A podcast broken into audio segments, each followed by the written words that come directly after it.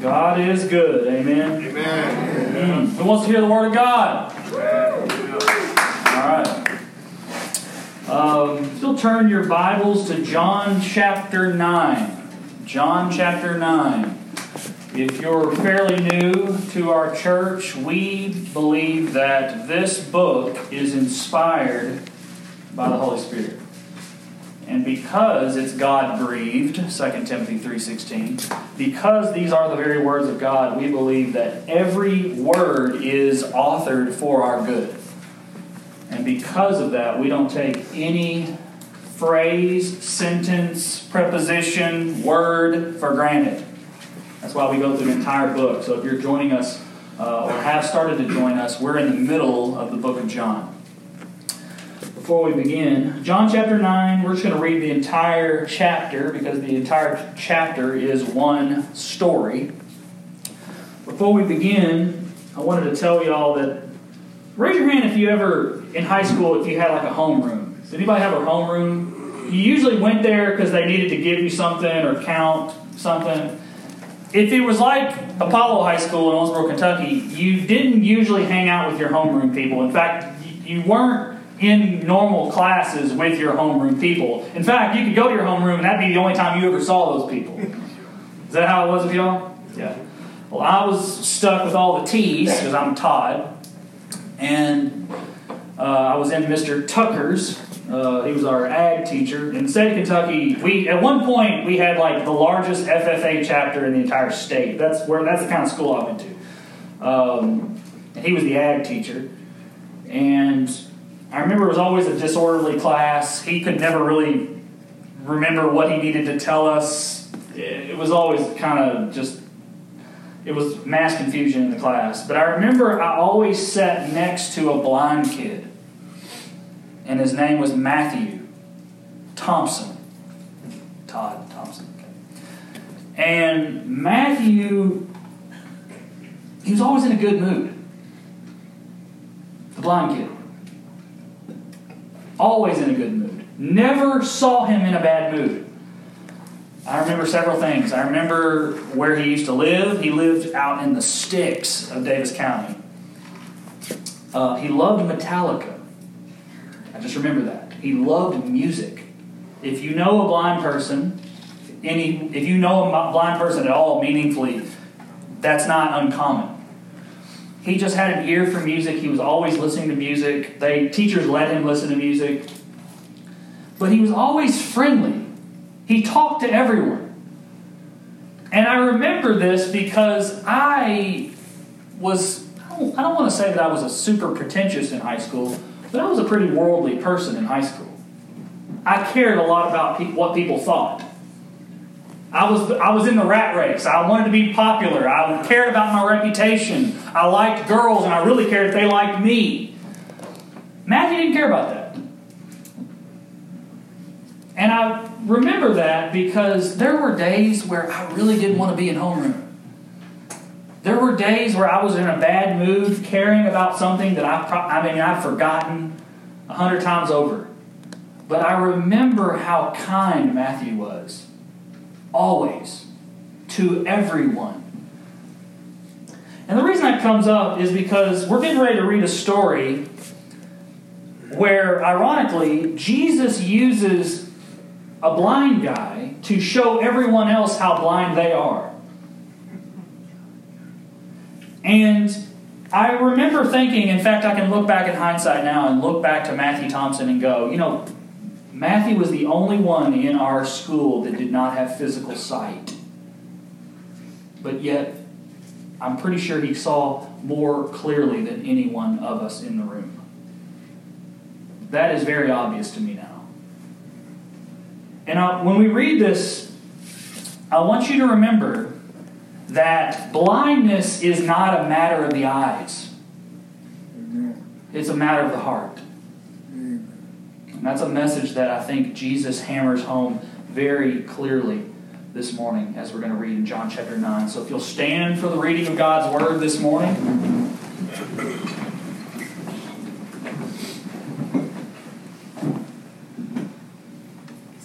And the Holy Spirit says, As he passed by, Jesus, he saw a man blind from birth. And his disciples asked him, Rabbi, who sinned, this man or his parents, that he was born blind? Jesus answered, It was not that this man sinned or his parents, but that the works of God might be displayed in him. We must work the works of him who sent me while it is day. Night is coming when no one can work. As long as I am in the world, I am the light of the world.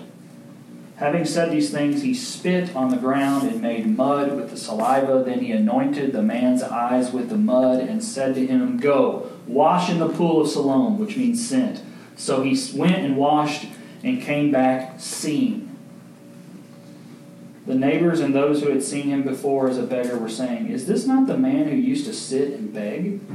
Some said, It is he. Others said, No, but it is he is like him. He kept saying, I am the man. So they said to him, Then how were your eyes opened? He answered, The man called Jesus made mud and anointed my eyes and said to me, Go to Siloam and wash. So I went and washed and received my sight. They said to him, Where is he? He says, I don't know. Mm. They brought to the Pharisees the man who had been formerly blind. Now it was a Sabbath day when Jesus made the mud and opened his eyes. So the Pharisees again asked him how he had received his sight. And he said, He put mud on my eyes, and I washed, and I see.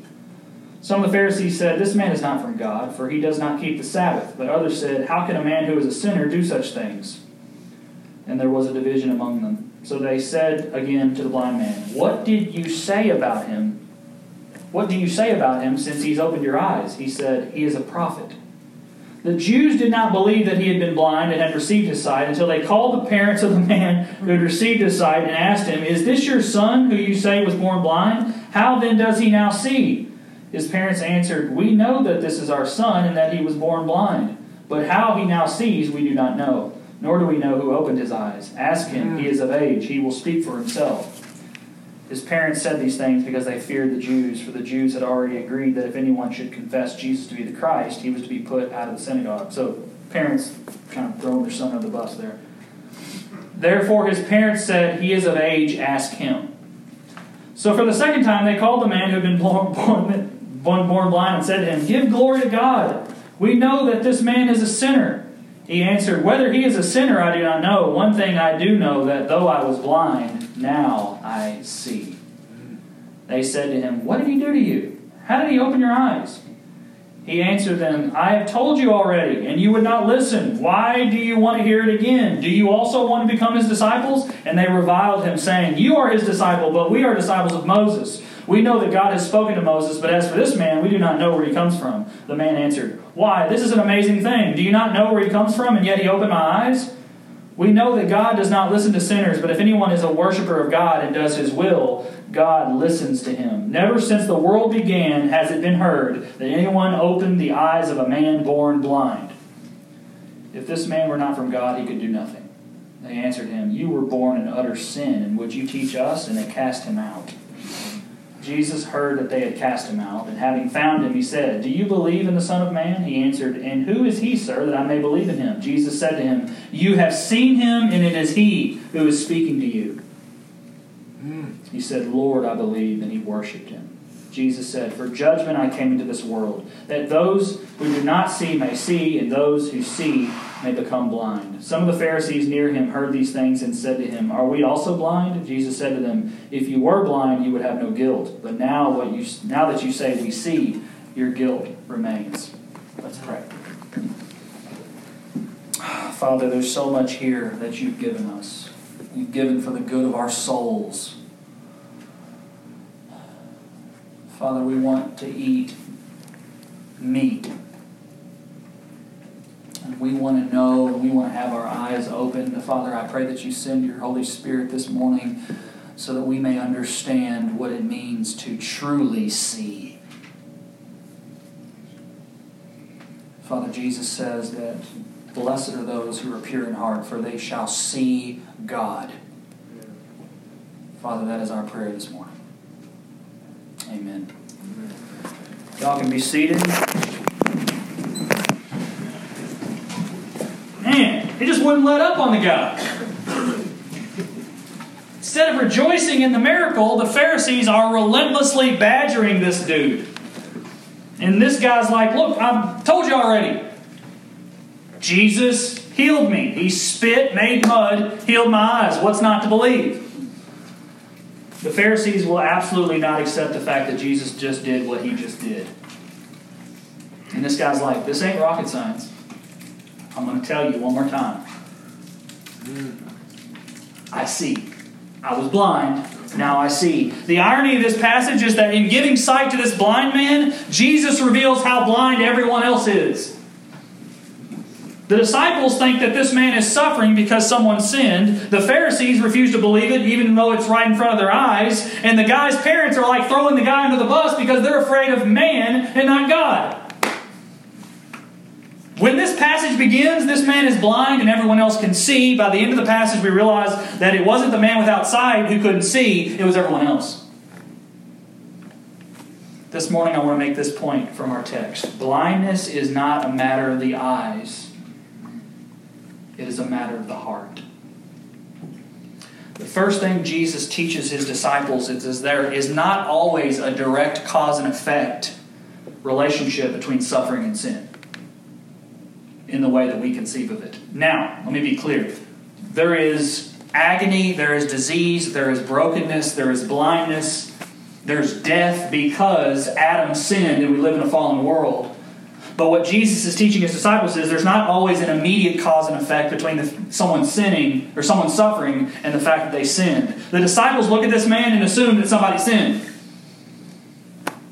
He's blind, therefore it must be somebody's fault. But Jesus says that's nonsense. Verse 3 Jesus answered, It was not that this man sinned or his parents, but that the works of God might be displayed in him. Did y'all just catch that? I'm going to read it one more time. Verse 3. Don't miss it. Jesus answered, It wasn't that this man sinned or his parents, but that the works of God might be displayed in him. So, me just, just think about that for a second. Just let those words sink in. God will afflict you in order to show his glory in you. Raise your hand if you drew closer to Jesus in a season of your life that was really, really difficult. You can thank God for it. And it wasn't by mistake, and it wasn't just that God allowed it to happen. God can and does afflict His very own people to show His glory in His people for their good. It took me a long time to figure that one out. As Christians, that just makes us indestructible. We have the hope and the confidence that God will work all things for our good, even from the bad things. God sending calamity upon his people so that their eyes would be opened is not a new concept in the Bible. Job chapter 42. How many people read the book of Job? It's a long book. Job chapter 42, verses 5 through 6. God sends evil and destruction and death upon the house of Job. And this is what he has to this is what G, this is what Job has to say at the very end. I had heard of you by the hearing of the ear but now my eye sees you. Therefore I despise myself and repent in dust and ashes. God opened Job's, uh, Job's eyes through suffering. God afflicts his people in order to show his glory to and through his people. What I'm saying is this. What Jesus is saying is this. God created this man blind from birth so that Christ could heal him and God could show his glory in him. Jesus is healing this man's physical blindness in order to heal his spiritual blindness. It's absolutely critical this morning if we're going to understand John chapter 9 to understand this. Verse 3 is not the climax of this passage. The climax is verses 35 through 38. I'm going to read them. Here's the climax. Jesus heard that they had cast him out. And having found him, he said, Do you believe in the Son of Man? He answered, And who is he, sir, that I may believe in him? Jesus said to him, You have seen him, and it is he who is speaking to you. Here it is. He said, Lord, I believe. And he worshiped him. That's the point. That's the climax. That's the that's that's the, the one thing we need to walk away from. This man was blind and now he's a God worshiper. God created this man blind so that he would one day worship his healer and his redeemer. The good news of John chapter 9 is not just that Jesus simply healed a man born blind. The good news of John chapter 9 is that Jesus turned a man's hardened heart into a God honoring, Jesus loving, God worshiping heart.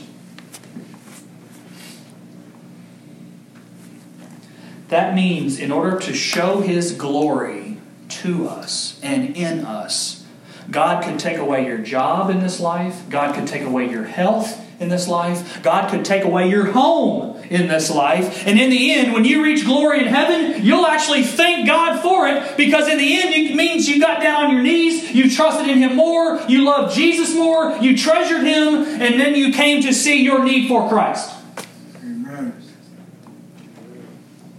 God afflicts his people in order to show his glory to and through his people. Here's a question. I want y'all to think about this in your mind. Josh, you don't have to you don't have to respond out loud if you don't want.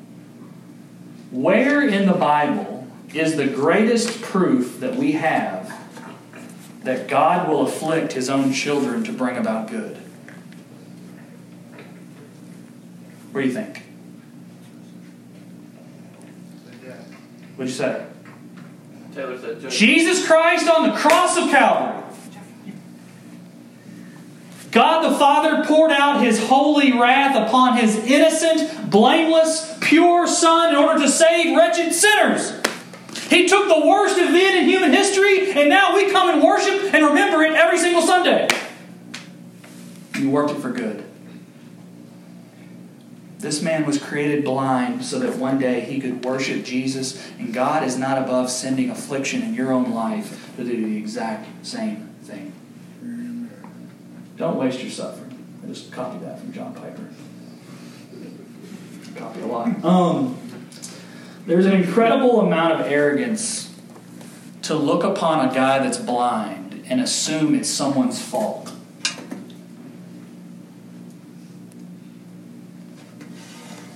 Mean, that's just an arrogant question to ask Jesus. Hey, Jesus, whose fault is it that he's blind? Well, he was born blind, so it couldn't be his fault. Think about how that would affect the amount of grace that they showed that man. Think about how often we withhold grace from people because we automatically assume that they've created their own problems and they're just getting what they deserve. I was our house was flooded uh, two years ago, yesterday, I think. My life stopped. I couldn't. I couldn't go to work because I couldn't even get out of my own neighborhood. It destroyed. I mean, basically everything four feet up to four feet. Just we just gutted. No more kitchen. No more bathrooms my life, Kelly and the twins had to go up to Kentucky for three months, didn't see my family, cleaning things, and it wasn't even river water, it was like sewage water that just came into I mean, it was just awful. But school didn't stop. So after the water went down, I had to go back to school. I remember driving to a, a, a night class, and obviously I was in a really, really poor mood. Um, I was I was broken in a lot of ways. And I remember I was really short with one of my classmates. I don't even remember what it was about. I was a jerk to him. I, I, it was something I said. And I'll never forget what he did. I, I called him out in the middle of class. In, in the doctoral department, it's not, you're basically in a, in a circle. And I remember what he did. You know what he did? He gave me the benefit of the doubt. He went and extended grace to me because he came up to me afterwards and said, You know, man, you're going through a horrible time. And I can't imagine what it's like. And I just want to know, I just want you to know I forgive you. I'm like, what this world would be like if we all did that and gave people the benefit of the doubt. See, what he did was he stepped over into my life and went, Oh, wow, things are awful. Hey, you're good. And all that takes to love somebody sometimes is just to empathize with them. See, no one did that when they were walking by the blind guy that went, must be somebody's fault. Nobody stopped to go, man, I can't even imagine what it would be like to come out of the womb and not see. Friends, that is the empathy and love and understanding that we're called to lavish upon sinners because that is the love we were shown in Christ. When the Son of God took flesh and walked among us, became us, and understood what it's like. This is a quote by John Calvin. I had to, I had to use it because it is so true about humans. While every man is ready to censor, I think I put it up there. I don't know if I did or not. While every man is ready to censor others with extreme bitterness, there are few who apply to themselves, as they ought to do, the same severity. If my brother meets with adversity, I instantly acknowledge the judgment of God. But if God chastises me with a heavier stroke, I wink at my own sins. But in considering punishments, every man ought to begin with himself and to spare himself as little as any other person. In other words, we look at someone else's adversity and we go, man, they just get what they deserve. And then suddenly we're having our own adversity and it's just bad luck. Jesus Christ says sometimes it's neither. It's just the sovereign hand of God working for his good. Six times, I, I counted in this passage how many times somebody says the word how. Six. How were your eyes opened? Verse 15. So the Pharisees again asked him how he had received sight. Verse 16. But others said, How can a man who is a sinner do such signs? Verse 19. Is this your son? Who do you say was born blind? How then does he now see? Verses 21 through 20. 20 through 21. His parents answered, We know that this is our son and that he was born blind, but how he now sees we do not know. Verse 26, they said to him, What did he do to you? How did he open your eyes? How, how, how, how? This guy's like, Same answer, Jesus. These folks cannot figure out how this guy sees, and it's right in front of their eyes. Jesus healed him. Blindness is not a matter of the eyes, it is a matter of the heart. Willie just read one of my favorite passages in the Bible.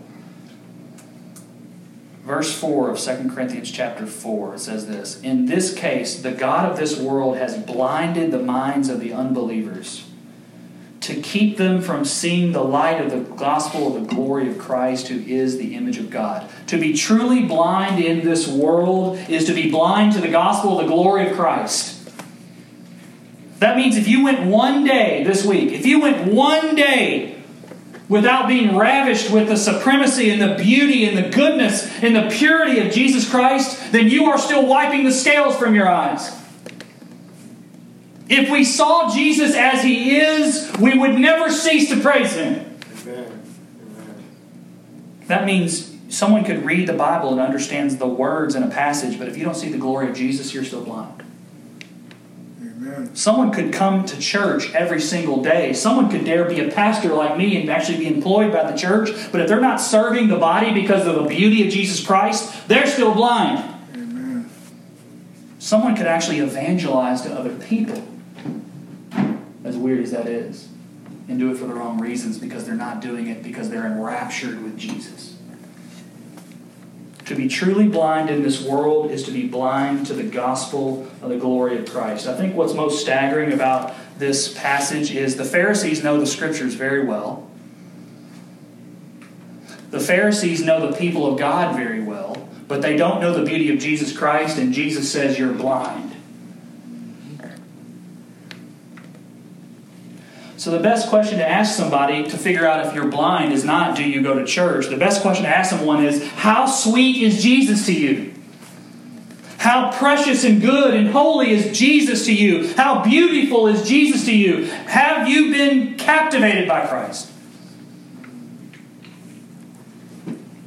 You know, what's amazing also is the fact that Jesus' reply to the blind man in verse 3 is the exact opposite reply of the Pharisees in verse 34. Here's what Jesus says It was not that this man sinned or his parents, but that the works of God might be displayed in him. Here's verse 34. They answered him, You were born in utter sin, and would you teach us? And they cast him out.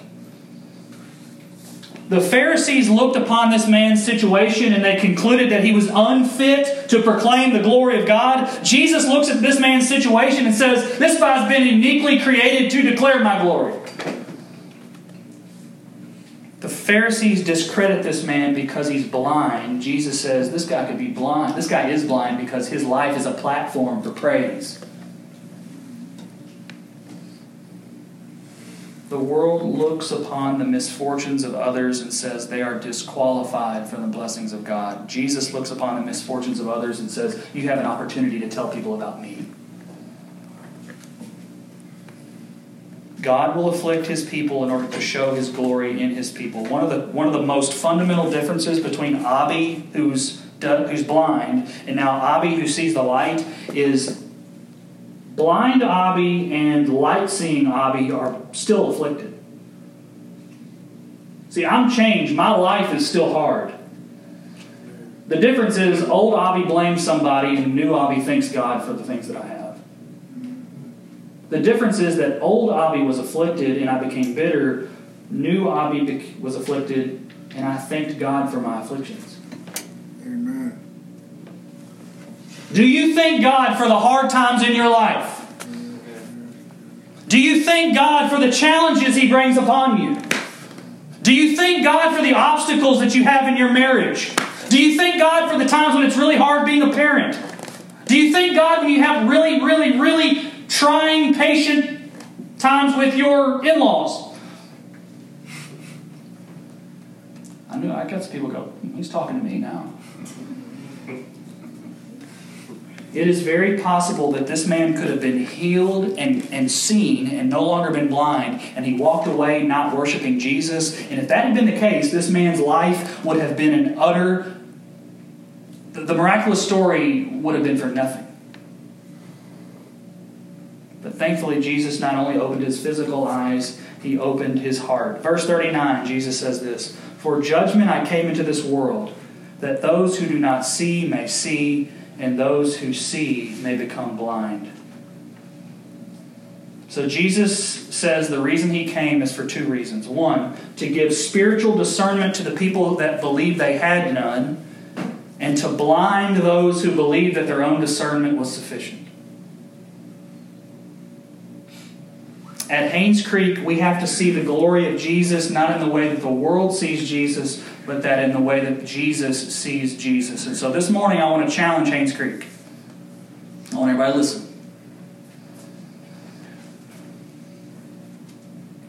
Y'all listening? All right. We had a great Sunday last week. We had the highest attended service at Haynes Creek we've ever had. So I'm glad some of y'all came back. We have a new members class tonight. We have, raise your hand if you're becoming a new member at Haynes Creek. All right, here we go. I want to challenge Haynes Creek to grow in the relationships with these people. And here's why. If you believe that the mission of the church is to grow, but you have not made a point to get to know these newer couples in our church or to disciple them, it may be that you're still blind to the mission and the purpose of Jesus. If Jesus measured growth sheerly in terms of numbers and not in terms of disciples, he would have had no reason to spend his time with a blind man and rebuking those who were in power. Are we making time for the new people at our church, or are we just trying to get numbers? Are we making disciples, or are we growing a business? Jesus came so that we would not see the church the way the world sees the church. We want to see the church the way that Jesus sees the church. And that's very hard to do because we live in a very numbers oriented world. And I don't think that numbers are bad. But if we start defining the church instead of in terms of numbers and not in terms of who's discipling who, we're blind to the glory of Jesus Christ. I really believe that verse 41 is meant for the church. Here we go. Jesus said to them, If you are blind, you would have no guilt. But now that you say we see, your guilt remains. Jesus is speaking to us. We see. Judgment begins in the household of God, Haynes Creek. We are held to a higher standard. If we claim Jesus as Savior, we should be praying every single day God, give us good vision we should be praying the prayer of Moses in this church every single day Lord, show me your glory. This morning, I want to challenge you and I want to invite you. If your view of faith and holiness in church has begun to look less like the teachings of Jesus and more like the world, you need to put your glasses back on. Because in the kingdom of God, affliction can be a good thing people can be physically blind and see better than everyone else, and the picture of love and glory and faithfulness and obedience looks like a cross. Jesus said, As long as I am in the world, I am the light of the world. Can you look upon the picture of a crucified Jesus with a crown of thorns, shedding his blood for your sins, and go, That's my vision. That's where I find my light. The cure for blindness in this world is believing that Jesus Christ took upon himself the penalty for your sins so that you can live forever with the Father. That is how you see clearly in this world. So this morning I invite you to place your faith in Jesus because there's a lot of us who have our eyes open but we're still blind. And I go back to Matthew in my homeroom class and I'm like, I think that guy saw better than all of us. The church doesn't look like a business. And disciples don't look like other people, they look like Jesus. So I want everyone to bow your heads.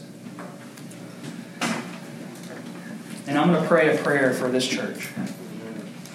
Father, if there be anyone here this morning that does not know your Son Jesus, I plead and plead for you that they would come forth and that they would receive Jesus for salvation. But Father, I also pray that you give us eyes to see at this church. Because our numerical growth will come. You're bringing people now. But Father, we want to grow in the right way. We want to see the world in the right way. We want to see ourselves in the right way. We want to see the church in the right way. And that begins with seeing your son Jesus in the right way, and that is on a cross. Father, I pray that the future of Haynes Creek would never be without the gospel. And I pray that Jesus would be our vision. And all these things we ask in your precious Son's name. Amen.